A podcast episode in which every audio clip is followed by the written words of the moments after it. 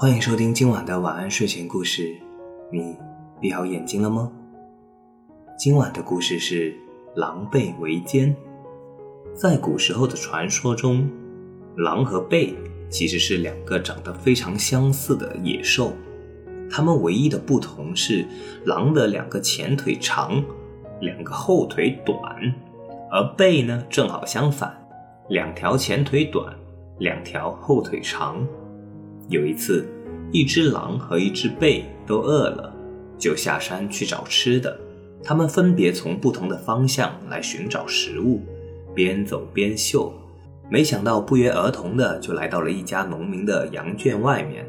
他们知道里面有好多羊，都盘算着进羊圈去偷一只。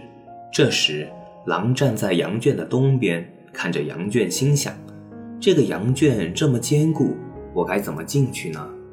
贝刚好站在羊圈的西边，也想着同样的问题。他们不知道如何是好，就绕着羊圈走啊走。突然，他们两个面对面的碰到了，互相都提防着对方，于是一句话也没有说，就这样擦身而过了。他们俩围绕着羊圈继续绕，绕啊绕啊，最后又碰到了一块。狼首先停了下来，对贝说。我想你是想进羊圈偷羊的，可惜你进不了羊圈。当然啦，我自己也没有办法进去。不过我倒是想了一个办法，只要你愿意配合，我们很快就能进去了。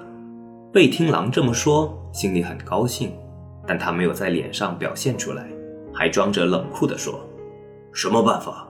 说来听听。我要是觉得行，就勉强配合你一下。”狼听了贝的话，知道他其实是很愿意配合的。就接着说：“你看，我的前脚长，而你的后腿长，我能骑在你的脖子上。你两条腿站起来，把我扛得高高的，然后我再用自己的两条长长的前腿，就能把羊给叼走，还不会被人发现。你觉得怎么样？”贝听了狼的话后，想了想，这小子的主意倒是不错，就不知道他会不会反悔。我要小心点。贝装着很迁就地说：“这个办法还不错。”但是我们抓到后怎么分呢？狼觉得贝实在是太啰嗦了，不耐烦地回答道：“你心眼还真多，我俩合作肯定是一半一半了。”贝听了很高兴，连忙答应道：“我们就这样做。”于是贝蹲下身来，让狼爬到自己的脖子上，长长的前脚抓住了羊圈的竹篱，瞅准机会，猛地抓住了一只羊。抓到后，又慢慢的从羊圈上下了地。他俩看到抓到的羊都很开心。这时，狼对贝说：“你看，还是我的主意好吧？”贝看着羊直流口水，已经顾不上形象了，忙说：“是啊，是啊，你聪明。不过话说回来，如果没有我啊，就算你聪明也没用。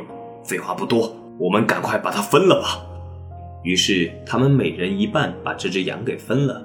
之后。他俩还约定，每逢初一十五就一起合作来这里偷羊。